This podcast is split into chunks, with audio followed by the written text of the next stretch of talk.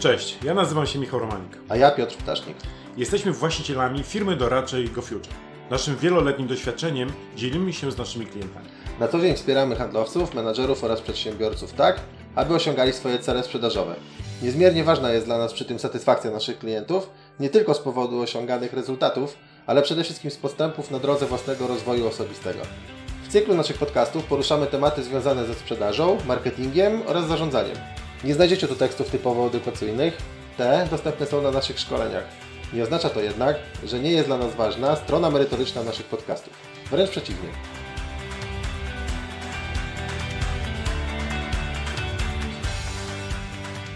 Chcielibyśmy rozmawiać o rzeczach trudnych, czasami niewygodnych, takimi, z którymi mierzymy się w codziennych relacjach interpersonalnych i biznesowych. Chcielibyśmy poruszać i drążyć tematy, które bardzo często są tylko fikcją, napisem na ścianie lub nieprzestrzeganym regulaminem lub zasadą. Stąd m.in. tytuł tego cyklu Szczerze o biznesie. Będzie nam miło, jeżeli włączycie się do dyskusji, zostawiając komentarz. No to lecimy.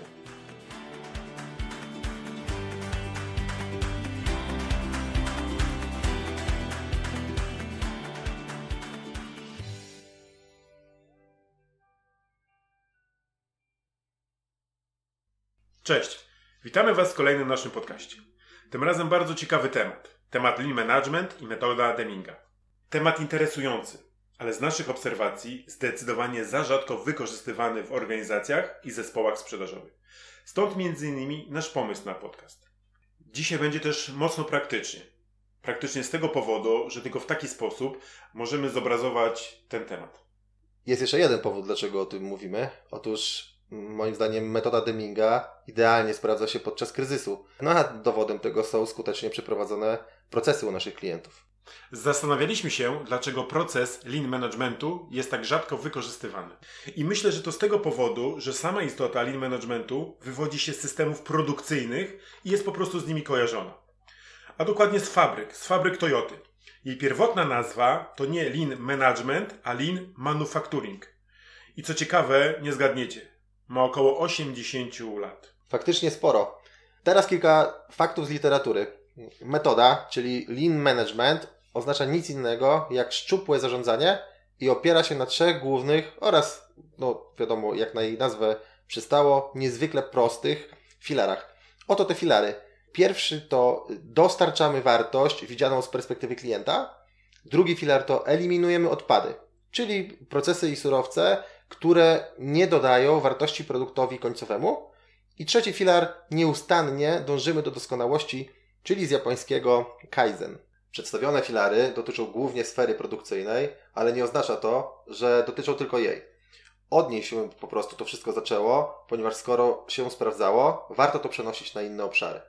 Co jest jednak ważne, ogromnym atutem filozofii lean managementu jest fakt, iż jej zasady dają się dopasować do każdej branży.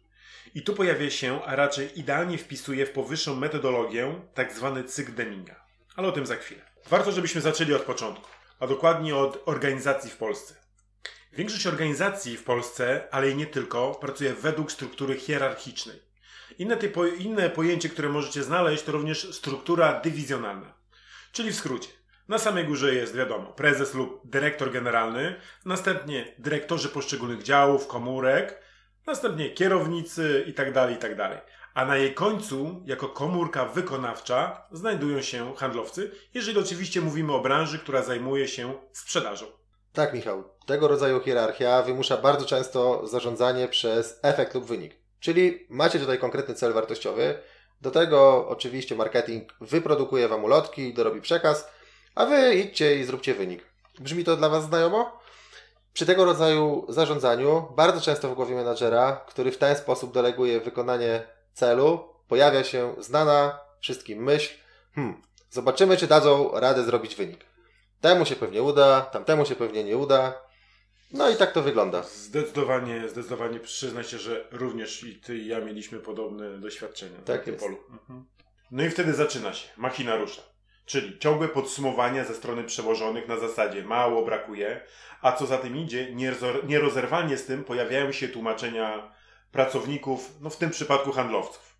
Między innymi takie, że dlatego nam nie idzie, że konkurencja ma lepsze ceny, wypuściła super promocję, która nas zablokowała.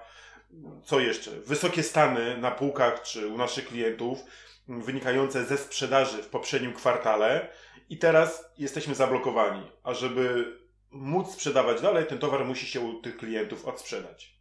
I jeszcze jedno często spotykane tłumaczenie, mm, a bardziej taka obrona. To znaczy, że w sumie nie ma się, nie ma się czym martwić, bo na pewno w ostatnim miesiącu cyklu damy radę zrobić ten wynik, bo strategiczni klienci na pewno coś od nas kupią. A dorzućmy do tego jeszcze to, że aktualnie mamy przecież kryzys spowodowany COVID-em. No to już stanowi znakomity powód do narzekań i zwalnia całkowicie z odpowiedzialności za brak wyniku. I co, jako menadżerowie? Dziękuję, mamy pozamiatane. Prawda jest taka, że aktualny okres jest według mnie ogromnym sprawdzianem dla organizacji. Sprawdzianem ich siły organizacyjnej oraz niewątpliwie umiejętności przywódczych. Bo tutaj absolutnie nie można mylić z umiejętnościami zarządczymi. Prowadząc biznes poza kryzysem, może i mogło się to wszystko udawać. Teraz to niestety często równia pochyła w dół. Tak. Y, często obserwuję to podczas konsultacji i projektów doradczych u swoich klientów. Klientów, którzy zatwardziale tkwią przy swoim. Dopiero moje dosyć mocne postawienie przy swoim i zasugerowanie im, że organizacja wymaga po prostu reanimacji, jest w stanie ich przekonać. Przekonać do wprowadzenia jakichkolwiek zmian. Chociaż nawet wtedy po ich minach widzę, że, że nie do końca wierzą, widzę po prostu przerażenie. W takich chwilach również zawsze uzmysławiam moim klientom, że wszystkie wymienione punkty dotyczące obiekcji handlowców, które wcześniej wymieniliśmy, nie pokazują nigdy tego, jak silna jest konkurencja. To bzdura. Pokazują tylko i wyłącznie to, jacy my jesteśmy na jej tle słabi. Michał, musimy jednak zaznaczyć, że oczywiście w zespole nie wszyscy mają negatywne, pesymistyczne czy też asekuracyjne podejście. Nie wolno generalizować. Są oczywiście osoby, które po prostu nie dyskutują, idą i robią wynik. Pytanie się rodzi, co zrobimy z pozostałymi? Układając plany sprzedażowe, nie robimy przecież tego pod kątem poziomu marudzenia handlowców i tego, jak bardzo będziemy musieli się z nimi użerać. Mam przynajmniej taką nadzieję, że większość mm, ze słuchających nas menadżerów tak robi. Chociaż przyznam się, że znam kilka takich organizacji, w których miałem okazję doradzać, gdzie szef nie chciał konfrontacji z narzekającymi, z tymi właśnie maruderami i celowo obniżał im plany sprzedażowe, tym samym niestety podnosząc tym, którzy uczciwie je realizowali. Jak się jednak domyślacie, takie działanie, a bardziej słabość menadżera, działa tylko do pewnego czasu. No tak, kryzys obnaży naprawdę wiele niedociągnięć. Tak jest. Kolejna sprawa to wszechobecny chaos dotyczący realizacji celu. To znaczy, każdy po otrzymaniu cyfry robi to po prostu po swojemu. Jeden dzwoni, a drugi tego nie lubi, więc wsiada w auto i jedzie w teren. Trzeci wysyła maile, a czwarty handlowiec poluje na potencjalnych klientów, na przykład weźmy przez platformę LinkedIn. W branży FMCG czy branży farmaceutycznej ten chaos również może się objawiać poprzez wykorzystanie po swojemu dostępnych narzędzi promocyjnych, budżetu itd. Tak I absolutnie nie chodzi mi o to i nie neguję tego, że ktoś daje sobie z tym radę. Jednak z poziomu menadżera wdrożenie i przestrzeganie zasad przez wszystkich członków zespołu daje mu szerszy obraz sytuacji. Tego, co działa, a co nie działa. A jeżeli na przykład nie działa to u handlowców, to u jakiego procentu, u jakiego procenta zespołu. To wszystko pozwala na wyciągnięcie konstruktywnych wniosków. Chciałbym tu jeszcze sprostować jedną rzecz, żeby słuchacze mnie też e, dobrze zrozumieli. W przypadku promocji i budżetu promocyjnego, o którym mówiłem, szczególnie chodzi mi w momencie, kiedy działania opierają się na wdrożeniu na przykład nowego produktu, zdobycia nowych klientów, czegoś dodatkowego, tego, czego nie robiliśmy do tej pory. Bo jeżeli ktoś ma swój plan ogólny i go realizuje, to z poziomu menadżera nie interesuje mnie, gdzie on będzie ten budżet wydawał jak będzie się poruszał, aby była zrobiona cyfra. Praca na zasadzie każdy po swojemu może jeszcze się sprawdzi, y, tak jak już wcześniej wspomniałem. Przy delegowaniu zadań w ogólnej hoście dla organizacji Pewnie tak, ale na pewno nie w kryzysie. Kryzys, czy tak jak wspomniałeś, bardzo silna konkurencja, niestety nie wybaczają błędów. Michał, wrócę jeszcze na chwilę do handlowców. Tych kilku, którzy realizują swoje cele. Są to z reguły również osoby, które potrafią wziąć na siebie odpowiedzialność za wynik i działują, działają, brakuje mi słowa, yy, zwinnie, czyli nie boją się zmian, próbują wielu rozwiązań i wybierają te rozwiązania, które są najlepsze. Co bardzo istotne, yy, podpowiadają również innym członkom yy, zespołu rozwiązania, generują wartościowe pomysły i to na pewno warto wykorzystywać. No tak. Powyższe cechy nie mogą jednak dotyczyć tylko pojedynczych osób. Rolą menadżera, lidera zespołu jest zmotywowanie wszystkich osób do tego rodzaju postaw. I tu paradoksalnie w kryzysie może być to łatwiejsze. Łatwiejsze, ponieważ, ponieważ pojawia się ryzyko, że jeżeli nie przetrwa organizacja, to przecież każdy pracownik może stracić pracę. Oczywiście pod żadnym pozorem nie należy tego wykorzystywać do straszenia i szantażowania pracowników, a znam takie organizacje.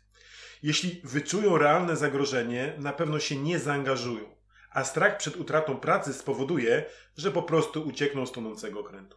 Zacznijmy zatem od odpowiedzialności wszystkich pracowników za wynik. To właśnie ten wynik bardzo często decyduje o tym, czy dana organizacja w ogóle przetrwa. Nie ma co chodzić do szefa i się zamartwiać, czy przetrwamy i będziemy mieli pracę. Tutaj po prostu trzeba wziąć sprawy w swoje ręce, trzeba wziąć za to wszystko odpowiedzialność wspólną i zacząć działać. Tutaj cały zespół, aby realizować swoje cele, musi na 100% się zaangażować. Tak jest, tutaj nie ma innej drogi. Kolejną opcją, o której już wspomniałeś, jest zwinność. I tu również w odniesieniu nie tyle co do samego handlowca, czyli pojedynczego pracownika, ale do całej organizacji. Struktura hierarchiczna z reguły ma z tym duży problem. Zresztą zastanówcie się sami. Zanim jakiś pomysł dojdzie do dyrektora generalne, generalnego, a ten omówi to z pozostałymi menadżerami operacyjnymi, w tym finansowymi i pozostałymi, a następnie zanim trafi on do realizacji, to jest bardzo duże ryzyko, że czas jego efektywności, efektywności jego wykorzystania już dawno minął. To tak jakby porównać zwinność Jumbo Jetta z F-16. Mniejszy myśliwiec, czy ta organizacja, ma większą szansę na szybkie i sprawne manewry niż ogromny i ciężki samolot pasażerski. Jako fan lotnictwa potwierdzam, że tak właśnie się dzieje. Wracając do tematu. Tutaj właśnie pojawia się koncepcja Lean Management, a dokładnie koncepcja PDCA. Jest to koncepcja, która została stworzona przez Williama Edwardsa Deminga, który był amerykańskim specjalistą oraz e, statystykiem pracującym w Japonii. Sam cykl jest bardzo przejrzysty i nic nie stanowi żadnego problemu, aby włączyć praktycznie ten cykl u siebie w organizacji od teraz. Wygląda to następująco. Pierwszy punkt zaplanuj. Z angielskiego plan. Zaplanuj najlepszy sposób działania oraz najlepszą metodę. Postaw hipotezę lub hipotezy, które chcesz zweryfikować. Ten punkt jest ściśle powiązany zawsze z punktem ostatnim całego cyklu. Punkt drugi wykonaj, zrób. Z angielskiego do. Zrealizuj plan. Ważne, aby być przy tym konsekwentnym. Nic nie zmieniać, nic nie, nie udoskonalać w trakcie jego trwania. Przyjdzie na to czas właśnie w kolejnym trzecim punkcie, czyli punkt trzeci sprawdź. Z angielskiego check. Zbadaj, czy rzeczywiście nowy sposób działania przynosi lepsze rezultaty. Oraz punkt czwarty popraw z angielskiego act. Jeśli sposób działania przynosi lepsze rezultaty, uznaj go za normę, obowiązującą procedurę. Zestandaryzuj go i monitoruj jego stosowanie. Jeśli natomiast nie, odrzuć go, zastanów się nad kolejną hipotezę, czyli przejdź znowu do punktu pierwszego, zaplanuj. Najlepiej powyższy schemat wyobrazić sobie jako wykres kołowy. W razie potrzeby wykres ten powtarza się tak wiele razy, ile jest potrzeba. Potrzeba czyli osiągnięcie wymaganych założeń sprzedażowych. No dobrze, Piotrze, ale to tylko teoria. Postarajmy się teraz przedstawić to w praktyce. Tak jak wspominaliśmy już wcześniej, koncepcja Lean Management i cykl PDCA sprawdza się w praktycznie w każdej branży. Postaramy się to Wam udowodnić. Aby pokazać y, Wam jej uniwersalność, wybraliśmy branżę farmaceutyczną, a dokładnie jej wykorzystanie w pracy zespołu przedstawicieli medycznych. Załóżmy, że mamy do wygenerowania wynik wartościowy i ilościowy. Jego wartość wynika z wprowadzenia nowego produktu na rynek. Niech będzie to antybiotyk z grupy makrolidów klarytromycyna. Reszta działań już należy do nas. Wspomnę tu jeszcze o tym, że nie będę przedstawiał wnikał w całą strategię. Chodzi tylko o wycinek cyklu PDCA i nakreślenie jego samego sensu stosowania. Założeniem więc będzie, że jako zespół sami odpowiadamy za wdrożenie i wynik. I tu często w przypadku organizacji hierarchicznych działających na zasadzie strategii rezultatu przekaz będzie następujący. Każdy ma do wygenerowania po 100 opakowań. Idźcie i działajcie. Plany są kwartalne, a podsumowania robimy co miesiąc. No właśnie, my działamy w cyklu PDCA, więc na początek. Punkt pierwszy, zaplanuj. Ustalamy hipotezy do wdrożenia i sprawdzenia. Sam cel 100 opakowań jest na razie na drugim miejscu. Jego realizacja ma być wypadkową poprawnie wdrożonych i wykonanych zadań dotyczących cyklu Deminga. Wspólnie z całym zespołem ustalamy zatem trzy zadania. Są to wykonanie minimum 11 wizyt dziennie. Drugim zadaniem jest to, żeby grupą odwiedzających, odwiedzanych lekarzy będą lekarze POZ. I trzeci, posługujemy się konkretnym przekazem do lekarza, który brzmi skuteczny, szerokospektralny antybiotyk w korzystnej cenie dla pacjenta. Długość cyklu ma tu istotne znaczenie i w naszym przypadku trwa on 5 dni, od poniedziałku do piątku. Według literatury natomiast ten cykl nie może trwać więcej niż 4 tygodnie. Czyli mamy zaplanowane działania. Teraz punkt drugi, punkt dół, czyli działamy. Tutaj realizujemy powyższe ustalenia. Bardzo ważna jest tutaj konsekwencja, czyli nic nie zmieniamy w trakcie cyklu. Z pozycji lidera, z pozycji lidera zespołu monitorujemy ilości wizyt, specjalizację, a podczas wizyt, wizyt podwójnych jakość i spójność przekazu z ustaleniami. Jeszcze raz powtarzam, nie zmieniamy nic podczas trwania cyklu. Chodzi tutaj o to, żeby potem na koniec móc rzetelnie to ocenić w takiej formie, jaką przyjęliśmy. Punkt trzeci, check, czyli sprawdzenie. Należy pamiętać, aby robić to na podstawie twardych danych. Tylko i wyłącznie te dane i nic więcej oceniają proces. Nie wolno ich oceniać na podstawie tego, co mówią ludzi, ludzie i w jaki sposób tłumaczą. Pamiętajcie, żeby się temu nie poddać. Po otrzymaniu wyników przygotowujecie dokładne analizy i wysyłacie do handlowców. Nie jestem przy tym zwolennikiem rozbudowanych komentarzy. Są ryzykowne i z reguły niepotrzebne. Każdy widzi, w jakim stopniu realizuje swoje cele i jaki to niesie za sobą wynik. Tu, Michał, y, o ile w pozostałych branżach mamy z reguły konkretne dane sprzedażowe, na przykład w branży, gdzie y, aktywność opiera się na wykonywaniu telefonów, mamy zestawienie ich ilości i ich skuteczności. W branży medycznej, jak doskonale wiesz, musimy poczekać minimum tydzień na dane tygodniowe. To znaczy, dane za okres od 1 do 5 marca dostaniemy dopiero 12 marca. W związku z tym, za każdym razem będziemy mieli przesunięcie jednego tygodnia. Ale okej, okay. mamy 12 e, marca w piątek i możemy sprawdzić dane, no i to robimy. Dodam tu jeszcze, że istotą tego punktu jest, żeby weryfikować to na podstawie twardych danych. To znaczy, jeżeli w ciągu miesiąca mamy sprzedać 100 opakowań, a po pierwszym tygodniu sprzedało się poniżej 25 opakowań, oznacza to, że coś nie działa. To znaczy, nie sprawdzają się hipotezy i musimy interweniować. W tym momencie przechodzimy do punktu czwartego, w którym analizujemy i poprawiamy nasze hipotezy.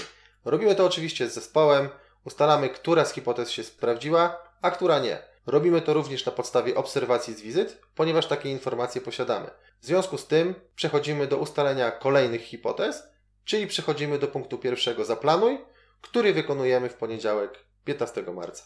Dokładnie tak jest. Załóżmy jednak, że któraś z naszych hipotez się nie sprawdza. Niech będzie to hipoteza dotycząca 11 wizyt i hipoteza wyboru specjalizacji.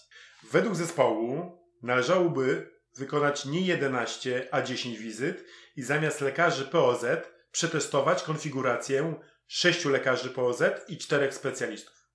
Jeśli chodzi o specjalistów, 3 pulmonologów i 1 laryngolog. Hipoteza dotycząca przekazu merytorycznego pozostaje bez zmian. Ona według handlowców sprawdza się. No tak, a co jeżeli zespół nie ma pomysłów? Wówczas jego znalezienie leży po stronie menadżera.